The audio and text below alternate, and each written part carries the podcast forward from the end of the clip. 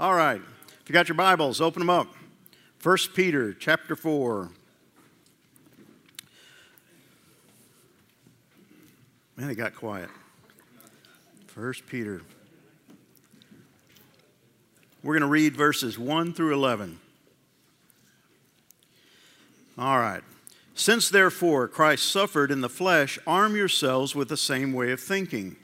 For whoever has suffered in the flesh has ceased from sin, so as to live for the rest of the time in the flesh, no longer for human passions, but for the will of God. For the time that is past suffices for doing what the Gentiles want to do, living in sensuality, passions, drunkenness, orgies, drinking parties, and lawless idolatry. With respect to this, they are surprised when you don't join them in the same flood of debauchery, and they malign you. But they will give account to him who is ready to judge the living and the dead.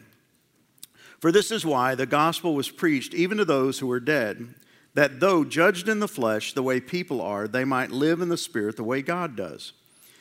The end of all things is at hand. Therefore, be self controlled and sober minded for the sake of your prayers. Above all, keep loving one another earnestly, since love covers a multitude of sins. Show hospitality to one another without grumbling. As each has received a gift, use it to serve one another as good stewards of God's varied grace. Whoever speaks, as one who speaks oracles of God. Whoever serves, as one who serves by the strength that God supplies. In order that in everything God may be glorified through Jesus Christ. To him belong glory and dominion forever and ever. Amen. Let's pray. Father, thank you for this morning. Thank you for these men and we pray that your Holy Spirit would show up in power and might and take these verses, these words penned by Peter, but um, inspired by the Holy Spirit, and bring them alive in our lives. And Father, that we would um, really understand what it means to be called by you, but also to glorify you uh, through that calling, the way we live our lives. Thank you for these men. Thank you for their faithfulness. And I pray that you would bless them today as they spend time in your word, spend time talking with one another. And Lord, that um, we're just going to thank you now for what you're going to do in our lives through this study this morning. We pray this in Christ's name. Amen. All right, so this morning, my computer's locked up. This morning, we're going to talk about calling, but we're going to talk about calling as it relates to glorifying God. All right, let's try it again. So, we're going to talk about calling to glorify God. So, for weeks now, we've been talking about this issue of being called by God, called into his kingdom, called into relationship with Jesus Christ, called to uh, receive an inheritance, called to eventually be glorified and to spend eternity with Him in heaven.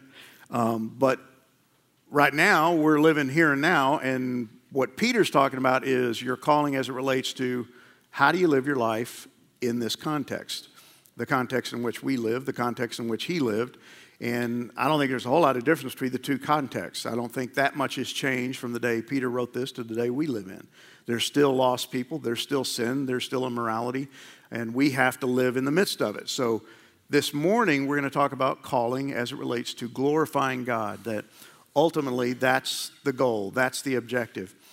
And in verses 1 and 2, he says, Since therefore Christ suffered, remember we've been talking about suffering, we've been talking about that God's called you not only to have a relationship with Him, but part of your calling is that you will suffer when you do good. When you do what God has called you to do, when you live righteously, rightly, according to God's will, you will probably suffer just as Christ suffered. And so here he says, Since therefore Christ suffered in the flesh, arm yourselves with the same way of thinking. For whoever has suffered in the flesh has ceased from sin, so as to live for the rest of the time in the flesh, no longer for human passions, but for the will of God. So, Jesus suffered. It was the will of God for him to suffer. It's the will of God that we will suffer, not to punish us, not to uh, diminish us in any way, but it's part of living in this world. As you live righteously in the midst of unrighteousness, the two don't, they don't make good playmates.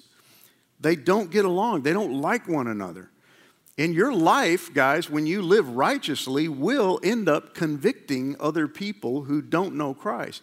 The truth is, if you live righteously, your life will convict people who claim to know Christ. And they won't necessarily like the way you live your life. And so it's the will of God.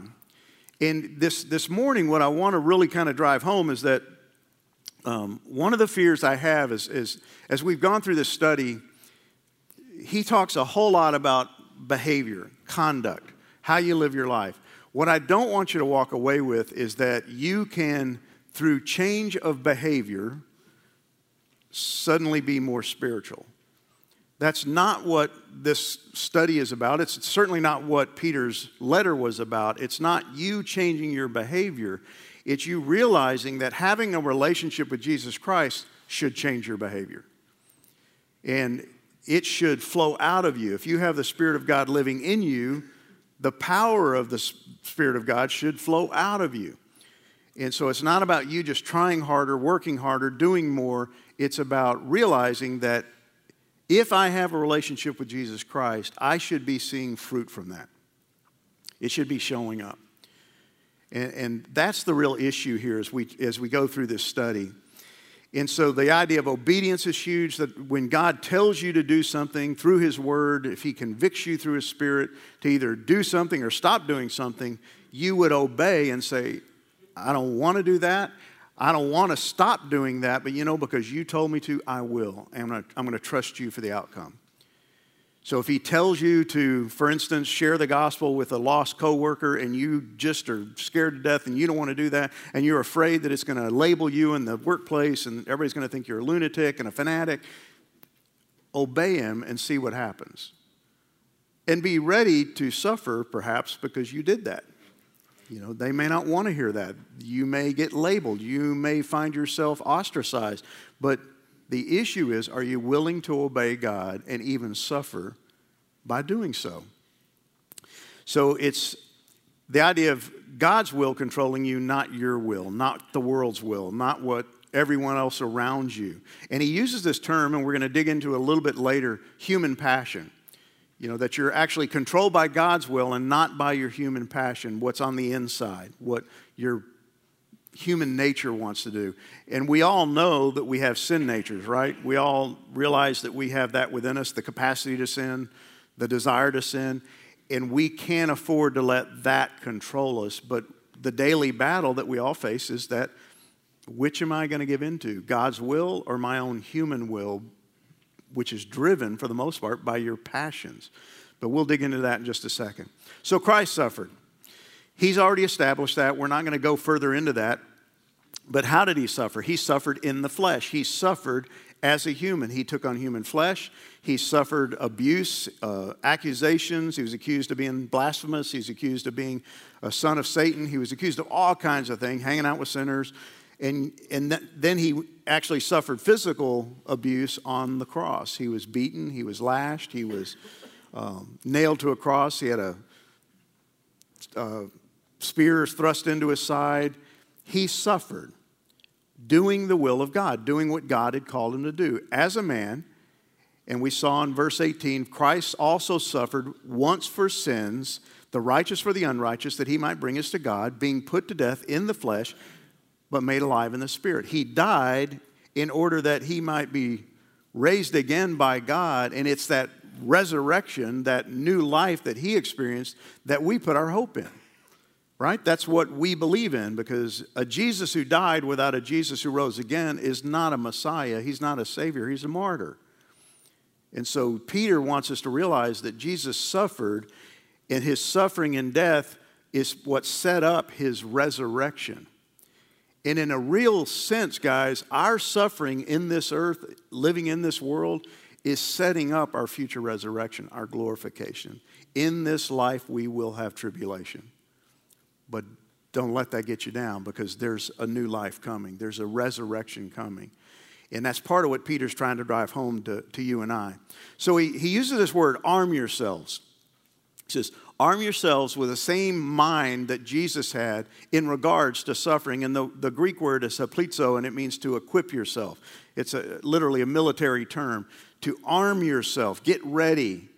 You know, if you're a hunter, you, you get ready to go hunting. You get your gun out, you get your ammunition out, you clean your gun, you sight it in, you get ready to go. This is the idea is arm yourself for what? Suffering. It's coming. But this is what you got to remember. There's a big difference between you suffering for your own stupidity and your own sinfulness and you suffering for doing what is right. You ever suffered because you're stupid? Yeah, nod your head, yes. You ever suffered for your own sinfulness? Yes. And it's really interesting when I get in those moments and I find myself suffering because I did something really stupid or sinful, I, I, I almost always say, God, why are you doing this to me? And it's almost like God says, I'm not doing anything to you. This is, you're, you're reaping the results of your own lifestyle. But if you do what God has called you to do and you do what is right and you know to be right and you suffer for it, that's a completely different thing. And the truth is, most of us don't experience that very often. I think we should experience it more often that we are suffering for doing what God has called us to do. And that's a good thing. And Peter says God smiles on that. He looks at us and he's grateful. Don't you know God was pleased with his son? As a matter of fact, what did he say? This is my son in whom I am well pleased.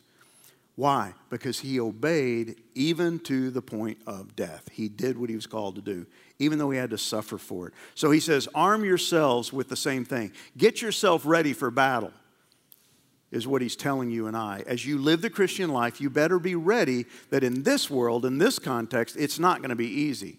So I'm to have the same mindset that Jesus Christ had towards what? Suffering. Obedience and suffering. He says, in the same way, the same mind, and that word means to profess the same opinion. What was Jesus Christ's opinion about suffering? It's part and parcel with obedience. I'm going to obey, knowing that I'm going to suffer. As a matter of fact, you remember when Jesus said to the disciples as he got closer to the time, he said, I'm headed to Jerusalem, and there I'm going to suffer. And what did the disciples say? What did Peter say, the guy who wrote this letter? Oh, no, no, no, that's not going to happen. I'll stop it from happening. And what did Jesus say to him? Get thee behind me, Satan. What did he mean by that? That he's literally Satan? No, he's saying you are more aligned with the enemy than you are with the will of God. You are more in line with what Satan would have me do, which is what? Don't go to the cross than what God wanted him to do. And so, this idea of, of hating suffering and I refuse to suffer and I'm not going to suffer for my faith is basically aligning you with the enemy, not with God Almighty. So, he says, have the same way of thinking, the same mindset, the same opinion about suffering that Jesus Christ had, the same intent. See, Jesus set his face resolutely to go to Jerusalem, knowing what? That he was going to die there. He said, I'm going. Why? Because that's what God told me to do. And, and part of what I struggle with is I often, you know, we, we sometimes say, well, if I just knew God's will. Here's the deal you know God's will nine, point, nine times out of 10. You really do know what He wants you to do, but you just don't want to do it. It's, it's too uncomfortable, it's going to be hard, it's going to be difficult. Is it God's will for you to share your faith with lost people? Yes. Every lost person? Yes. I don't think God ever looks at not that one. Not that guy. No. Don't, don't even bother. He's a lost cause. Don't. It's God's will. I know God's will when it comes to sharing my faith with the lost. I'm supposed to do it. What keeps me from doing it? I don't want to do it. It's uncomfortable. I may get rejected. They may laugh at me. They may reject me. They may refuse me. I may suffer. But he says, have the same intent, the same mind that Christ had. How did Jesus think about obedience and suffering? I'm going to do it. Remember what he said in the garden? Father, if it could be your will, let this cup pass from me. His humanity did not want to suffer. Remember, he, was, he had a human body. He knew what it, what it meant to have pain. I think Jesus woke up some morning sleeping on a rock with a crick in his neck. I think he might have had back problems. Who knows? I think Jesus had human issues just like you and I did. And the idea of going to the cross and dying a unbelievably cruel death? Nobody looks forward to that. But yet, what did he do? I'm going to go through with this. Not my will, but yours. Remember, what did he say? It's God's will, not human passion, not your own human flesh. He would rather suffer than disobey God. Now, I know when Peter says this, have the same mind, the same intent, the same desire, the same passion, the same outlook on suffering that Jesus had, that's impossible because I'm, I'm human. Uh, but I also have within me the Spirit of God. I also have the capacity to look at it differently because I have the Spirit who helps me see that my suffering will bring glory to God. My suffering on this earth is, is short in longevity. You may not think that, you may not realize that. At the moment, it may not feel like that, but the reality is, I'm only going to suffer for so long, if I suffer at all, and then I'm going to spend eternity with no suffering at all. And so I'm to obey, I'm to do the will of God, because suffering was part of the, the obedience of Christ. It came with the territory. This, this phrase, same mind, reminds me of uh, Philippians chapter 2 where Paul says, Have this mind among yourselves, speaking to believers, which is yours in Christ Jesus, who, though he was in the form of God, did not count equality God as a thing to be grasped, held on to like a dog with a rag, but he emptied himself by taking the form of a servant, being born in the likeness of men, and being found in human form, he humbled himself by becoming obedient. How much so? To the point of death. See, the idea that he took on human flesh is great, and it makes a wonderful Christmas card illustration, right? Jesus in a manger. But the picture of him hanging a cross is not quite so idyllic, is it? But his taking on human flesh was all geared towards, pointing towards what? His death on the cross, his suffering, because he came to suffer and die. That, that's why he's here. And you know, the, the reality is, guys, when, when Jesus Christ saved you by dying for you, and you placed your faith in that saving work that he performed on the cross on your behalf, here's the reality. In a real way, he saved you to suffer on his behalf. Now, that, that doesn't preach well. Uh, if I wrote a book about it, it wouldn't sell well because it doesn't sound very appealing. It, what, what sounds appealing is that He died for my sins, I'll never have to pay for those sins, and I get to spend eternity in heaven. But to think it, that He died so that I might have new life and suffer for Him in this life so that God might be glorified through me is kind of weird to think about. And yet, that's a big part of what Peter's trying to tell you and I is that we have been called to suffer on his behalf as he suffered in obedience to God. So we're to have the same mind. But the question is, why? Why do I have to do this? And, and what's, what's my motivation for doing this? Why would I want to suffer? Why would I be willing to suffer, obey God, knowing that I'm going to suffer? Why would I want to do that? And he tells us in verse 1, he says, For whoever has suffered in the flesh has ceased from sin. Now, I read that verse and I go, Really? I look around this room and I, I don't, I, there's not a guy out there who's ceased from sin that I can see. We all struggle with sin, but what's he telling us? Whoever has suffered in the flesh, in the body, right here and now, living in this life, having come to Christ, if you've suffered in the flesh for what? Obedience. Doing what God would have you do. You have ceased from sin. Now, what's he saying there? Is he saying that you will never sin again or that you have now been freed from ever sinning again? I don't think that's the point. Is he promoting sinlessness? No, I don't think that's the point. Because again, you got to take these verses in the context of the rest of Scripture. Otherwise, you could take this all out of context and say, well, gosh, I, I'm never going to sin again. And here's the interesting thing one of the series we did earlier, um, this issue came up. As a matter of fact, it was, it was Romans, and I, got, I was getting emails from because of a blog that I put out, emails from guys saying that they no longer sin. Not, not guys here, but outside in the world that were reading my blog and they claimed to be believers and they said, Well, we don't sin anymore. I'm like, What does that even look like? I said, how do, you, how do you gel that with Scripture? And they said, Well, and they would use verses like this and say, Well, we cease from sinning because we now have the Spirit of God within us. We don't sin anymore. I'm sorry, but you, I can't find the support for that in Scripture. If, if I take one verse out of context, I can support it, but I most certainly can't support it from my own life. We do sin, so he's not teaching sinlessness. Matter of fact, First John says, if we claim we have no sin, we're only fooling ourselves and not living in the truth. See, when John wrote that letter, there were people in the church claiming that they don't sin. I don't struggle with sin. I don't need to ask for forgiveness because I don't have anything to ask forgiveness for. I don't sin. And he goes, You're nuts. You're crazy. You're living a lie. He goes on in verse 10 If we claim we have not sinned, we're calling God a liar and showing that his word has no place in our hearts. To say that you don't sin is not taught in Scripture. So that's not what Peter's saying when he says, If you have suffered in the flesh, you have ceased from sin. Because whoever has suffered in the flesh, in this body, for doing good, has ceased from sin in the sense that sin no longer controls you. And the very fact that you're suffering for doing righteousness shows so. Here's the thought those who suffer for doing the will of God, what is good and right in this life, by their very actions, are what? Showing that they are no longer under the control of sin and their own human passions. Think about it.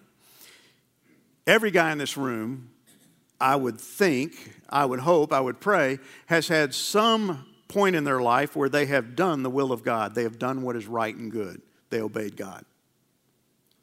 The very fact that you did that, and if you suffered because of it, is a sign to you that guess what? You are no longer under the control of sin. Because you don't have to sin anymore. You can do what God wants you to do. Prior to coming to Christ, what do the scriptures teach us? You were under the control of sin. You were a sinner who could do nothing but sin, and everything you did was sin. Even your good deeds were sin. Why? Because they were motivated out of selfishness. But see, what he's telling you is you are no longer somebody who has to sin because you have been freed from sin. You will sin. I do sin. You do sin. But I have ceased from sin in the sense that it no longer controls me. I'm no longer controlled by the human passions. So he says in verse 2 you can now live the rest of your days, having come to faith in Christ, whatever point in your life that happened, you can live the rest of your days in the flesh, in this body, in this world. How? No longer for human passions, but for the will of God. See, if you don't know Jesus Christ as your Savior, you cannot do the will of God. And even if you attempt to do the will of God, you will do it in sin because you are in sin. You're a sinner. You are not saved. You have not been freed from sin. But when you come to faith in Christ, I have the capacity, you have the capacity to live the rest of your days on this earth, what? No longer controlled by your human passions. I don't have to live according to the flesh, as Paul talks about in Galatians. I don't. And you don't. And this, this phrase he uses, or the word he uses for flesh, is epithemia. And it's, it's your desires, it's your cravings, it's those longings that you have that come from your flesh. And you know what they are. I don't have to describe them, right? You, you know what that's like when you see a, a woman who's not your wife, and, and it goes from thanking God for her beauty, which very few of us do. We don't even start there. It, it goes way beyond that really quickly. It's like, golly that is one fine looking woman. And then you start imagining and picturing, and your mind goes to the races and it goes places God never intended it to go. You know what the, he's talking about. It's desires, cravings, longings, desire for what the flesh would have you desire. That, that which God forbids, that which God doesn't want you to have. So we know what it is, and yet I don't have to live according to that. I have a new capacity, a new power within me. And all of this is to say, guys, that when you come to faith in Christ, your desires should change. And, and what I want you to wrestle with this morning, and in no way do I, I'm not trying to make anybody doubt their salvation. That's not my goal. That's not my objective. But guys, at some point, we have got to wake up, smell the coffee, and go, have my desires changed? Has my life changed? Do I long for the will of God or am I still driven by my human passions? Because Peter says, You have ceased from sinning. You no longer have to sin like you used to. And some of us are sinning in the same capacity that we used to. And yet our desires should have changed. We should want what God wants, we should desire what He wants. Life change. His will should outweigh my own. Do you wake up in the morning thinking, God, what would you have me do today? God, I know you want me in your word. I don't want to get in your word because I find it boring and I don't get a whole lot of it, but you know what? I'm going to do it anyway because that's what you would have me do. I'd rather watch the internet or get on the internet. I'd rather watch the news. I'd rather just go to work. But you know what? I'm going to do what you would have me do. Is that the desire of your heart? Or are you driven by those human passions? See, salvation should create in you and me a radical response, a radical change. And I think for many of us, maybe we had one early on in our salvation, but it's kind of diminished and it's kind of gone flat. And Peter's telling these people, as he's telling you and I, no, it should remain radical. Our willingness to do good and suffer for it is evidence that a change has indeed taken place that I want to do what's right. I want to do what's good. I don't want to suffer, but you know what? I'm willing to suffer. Why? Because I want to please my God. If, if you are married and you care about your wife and you care about the health of your marriage, you suffer. Don't you? You, you willingly suffer sometimes. Doing for your wife what you know she would love for you to do to show love to her, you suffer. And you die to yourself and you say, Man, I don't want to do this, but you know what? I, I know it would mean the world to her, and I'm going to do it anyway. You know, last night, last night I got home and my wife uh, just got home from Ethiopia. She's been gone for two weeks. And, and my wife has no like um, neutral. It's, it's all like 100 miles an hour 100% of the time. She's just like always going. So I get home, I'm ready to relax. I got to get up early on Thursday morning, and she goes, Hey, do you want to go with me somewhere? You know that battle you have in your life? Your, and I'm, yes, yes, honey, I'd love to go with you. Where are we going? Well, I have to run down to um, South Fort Worth. I got to speak for 15 minutes at a church, and then we're going to go to a fundraiser. And my eyes just kind of glaze over. I'm just like, yeah, let's do it. So we get in the car and we go, and the whole time I'm like, I do not want to be here. I don't want to go. I don't, but I did it. Now, you can say, well, your heart wasn't in it. Well, yeah, but I did it. Why did I do it? Because I love my wife. And I do want to spend time with my wife. It's the same idea here, guys. When you talk about, I love the Lord, well, how much do you love the Lord? Are you willing to suffer in order to please Him and to love Him and to show your love for Him? Peter says in verse 3 the time is past. Remember, he's speaking to believers. The time is past for you to be doing what the Gentiles do. Remember, the, the, when he says Gentiles, he's talking about lost people.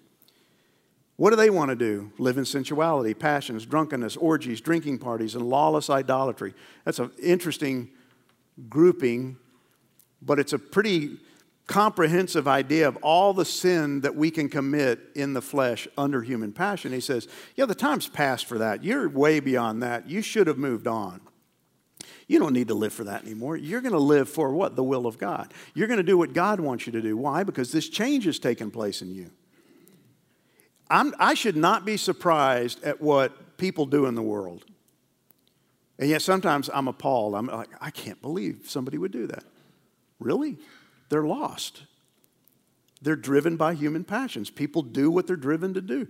And yet I should be surprised when I see believers doing some of these things when you see yourself doing some of these things, it should wake you up and go, What's driving me? Is God driving me, or am I driving? Are my human passions driving me? See, our past and present should be radically different. It, it, people shouldn't, you know, you come to faith in Christ and they shouldn't go, Well, I can't really tell that anything happened. That's just wrong because you've been radically redeemed. You've been radically changed. You have the Spirit of God living within you. And there should be a difference, is what Peter's trying to tell you and I a radical difference. And here's, here's why behavior is so important to Peter and so important to us is that's where it shows up, right? How do people know you're saved? Your behavior. Not because you go to church, not because you read your Bible, not because you go to a Bible study, not because you memorize scripture, or when you get in the car, you always listen to Christian radio. No, it's because your behavior changed, your passions changed, and you are willing to do what is right when before you weren't. And they look at you and go, What drives you? What motivates you? That's why conduct is so important. It should radically surprise your old friends you know, when you come to faith in Christ, if your old friends think you're just like you used to be, something's wrong without salvation. And here's what I can tell you there's nothing wrong with the Savior. So it must be you. It must be you. Either you really didn't come to faith in Christ or you are living in disobedience to God's calling on you. And because all I can tell is that it should change. He says, with respect to this, this change, they're surprised, your old friends are surprised when you don't join them in the same flood of debauchery and they malign you. You ever had that happen? When your old buddies want you to go do something with them and you say, No, I, I don't do that anymore. And they make fun of you and they ridicule you. It's real. But my life should look different. Your life should look different than it looked before, even if it causes people to malign you. And here's what jumps out at me about this and why behavior is so important spirit driven, gospel focused behavior change. Your behavior convicts people. It should convict people. So when you go into the workplace, your behavior, how you handle yourself, should convict people because they in- innately know that's how I should have reacted, but I didn't. And I think it convicts both lost people and it convicts believers. But in this case, I think he's talking about how it should convict those who knew you before and they see how you act and your behavior convicts them and their conviction judges them. You know why people malign you when you do what's right? Because it judges them. They start looking, go, man, I don't act like that. I know I shouldn't be going to the strip club. I know I shouldn't be having an affair. I know I shouldn't be doing. Man, I don't live like that. And their conviction judges them and it drives them then to attack you because it condemns them. And here's what jumps out at me about this. Over in John chapter 16, Jesus says, When He, the Holy Spirit, comes, He will convict the world of its sin, of God's righteousness, and of the coming judgment. The world's sin is that it refuses to believe in me. Righteousness is available because I go to the Father and you will see me no more. Judgment will come because the ruler of this world has already been judged. Here's the reality how does that happen? Where does the Holy Spirit reside? In you. So, how does the Holy Spirit do this? I think through you, through me. As I live my life in obedience to God, I will, because the Holy Spirit's presence in me, driving me, empowering me, encouraging me, my life will convict those around me. And here's what's going to happen when you start to convict others, both believers and non believers, it will cause them to judge themselves and condemn themselves. And they will not like. Does anybody like to be judged or condemned? No. And what's your reaction to it? You normally lash out. But see, that's the role we play in this world. See, we think of, we think of uh, evangelism as this wonderful thing where we go out and we share the good news and we tell people happy thoughts about Jesus Christ, and they all run and they flock and they just, oh, tell me more, tell me more, and they flood into the kingdom. Has that ever been the case? Rarely. You know, early in Acts it happened, 3,000 came to faith in Christ, but over the centuries, the norm is for us to live out our faith through our lives, sharing the gospel through our lives, and people reject us. What did Je- Jesus suffer? He shared the gospel. He told about himself. He said, I'm the Messiah. I've come to change lives. And what happened to him? He was crucified. See, you living out your life is critical because that's how the Holy Spirit, I believe, convicts, judges, and ultimately condemns those around you. And some will be attracted to it, and some will be repulsed by it and attack you for it. See, conviction involves someone showing his or her sin, seeing, showing someone, some, someone outside of you, his or her sin with a view to securing repentance. So, what does that mean? That means as I live my life as a believer, doing what God would have me do in the power of the Holy Spirit, according to the Word of God, my life convicts them and I'm showing them their sin through my life, through my faithfulness. Why? So that they might repent, so that they might turn, so they might go, I want what you have. I don't want to live with this. I hate my life. I hate the fact that I'm having an affair. I hate the fact that I'm a liar. I hate the fact that I'm dishonest. I hate the fact that I'm ruining my family. I'm not the father I should be. What are you doing that's different? I can't stand my life. What should I do? And it's your life that has convicted them. That's what our presence should do in this world. Our new behavior should be the greatest defense for the faith as we live out our lives, as we, as believers in Jesus Christ, live out in this world. And here's the thought that hits me your sanctification, which is your growth in Christ likeness, is what? It should prove that your salvation was real. Many of us in the church today, Christ Chapel included, are not experiencing much in the way of sanctification. We're really not growing. We have stagnated, we have grown stale. Yes, we go to church. Yes, we may read our Bible, Bible occasionally, but there's no power, there's no joy, there's no, there's no conviction going on by way, the way we live our lives. We have blurred the lines. And that ought to cause us to step back and go, what is wrong?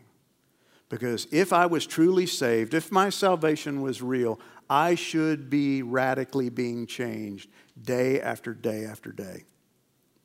And everyone around me should be able to see it. And here's the cool thing, guys. I look at this room and I see men who I see being changed radically. I do. I've watched you guys over the years and I've seen your lives change and I've seen you grow from this degree of faith in Christ to a greater degree of faith in Christ. I see it happening. I just want to see it more. I don't ever want to be satisfied with where I am spiritually.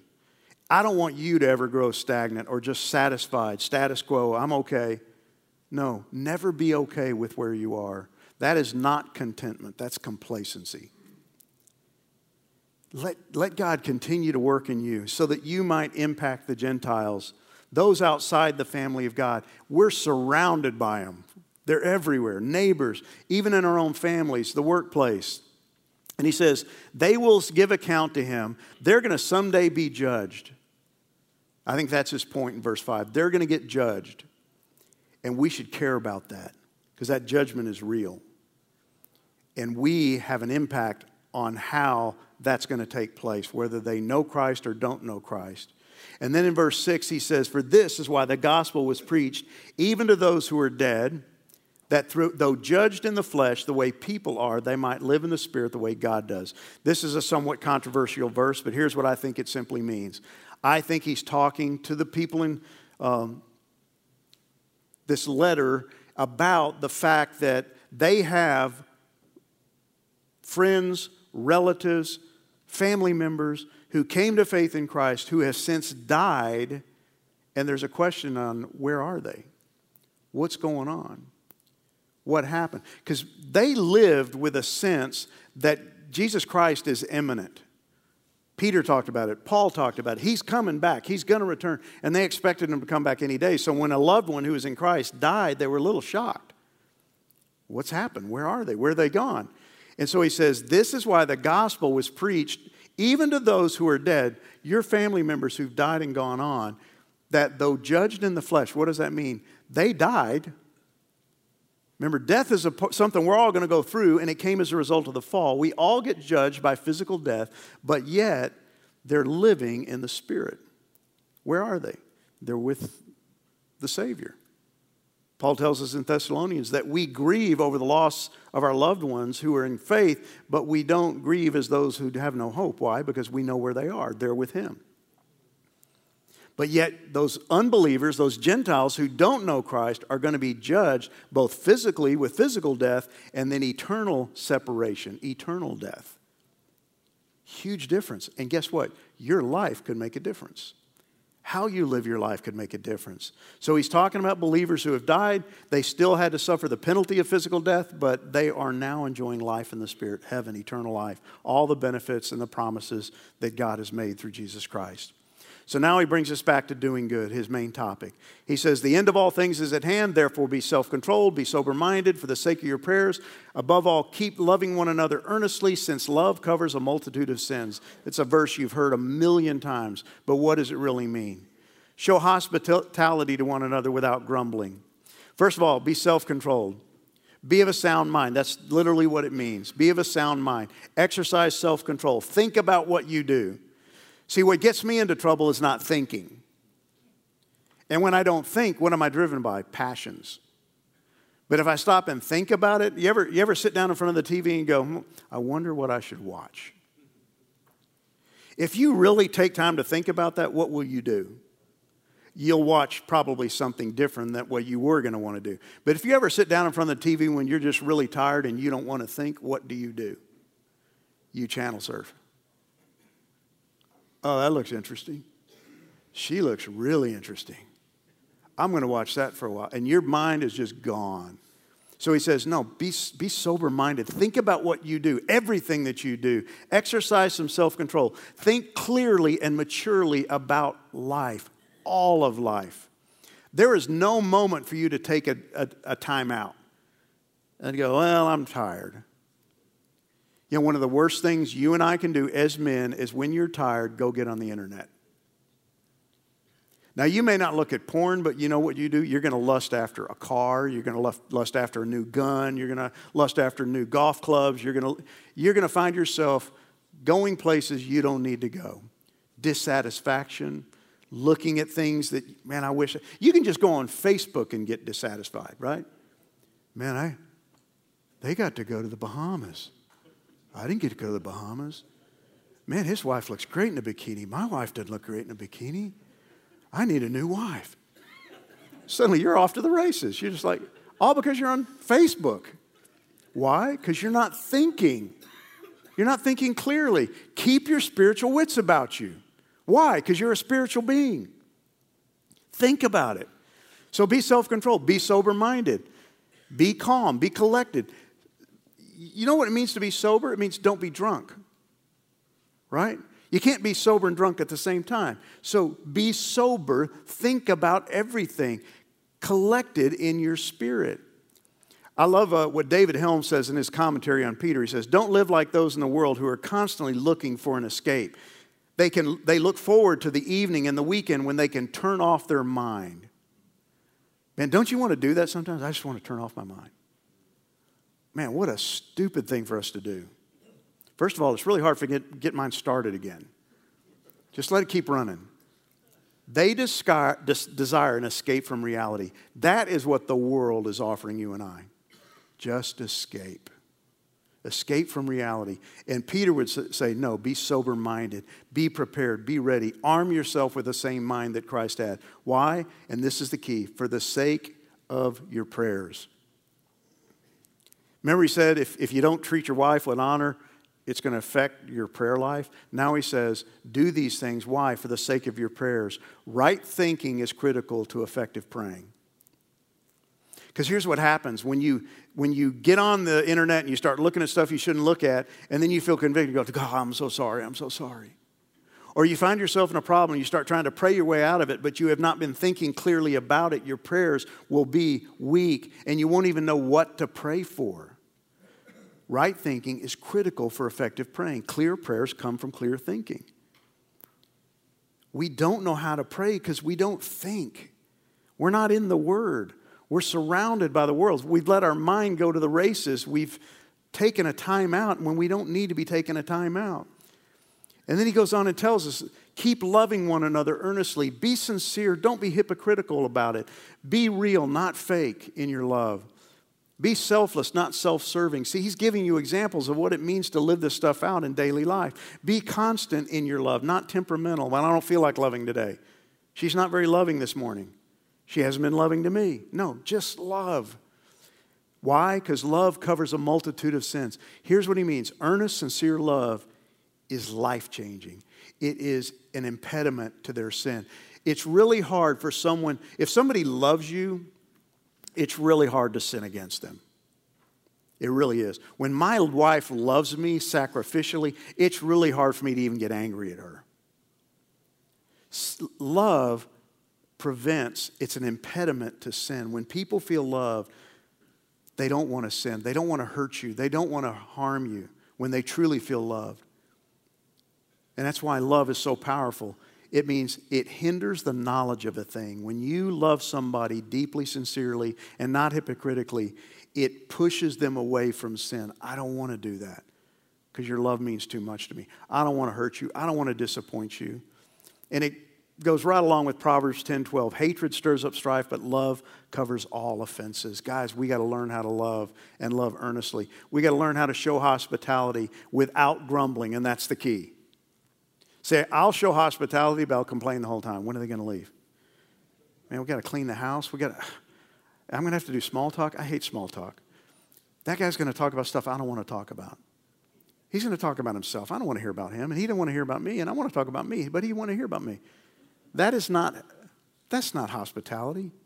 Open up your home. My home's not big enough. Just open it up to two people. Open up your home. Show hospitality. Be willing to be inconvenienced. Do it without complaining. And it should be marked by generosity. Why do you open up your home?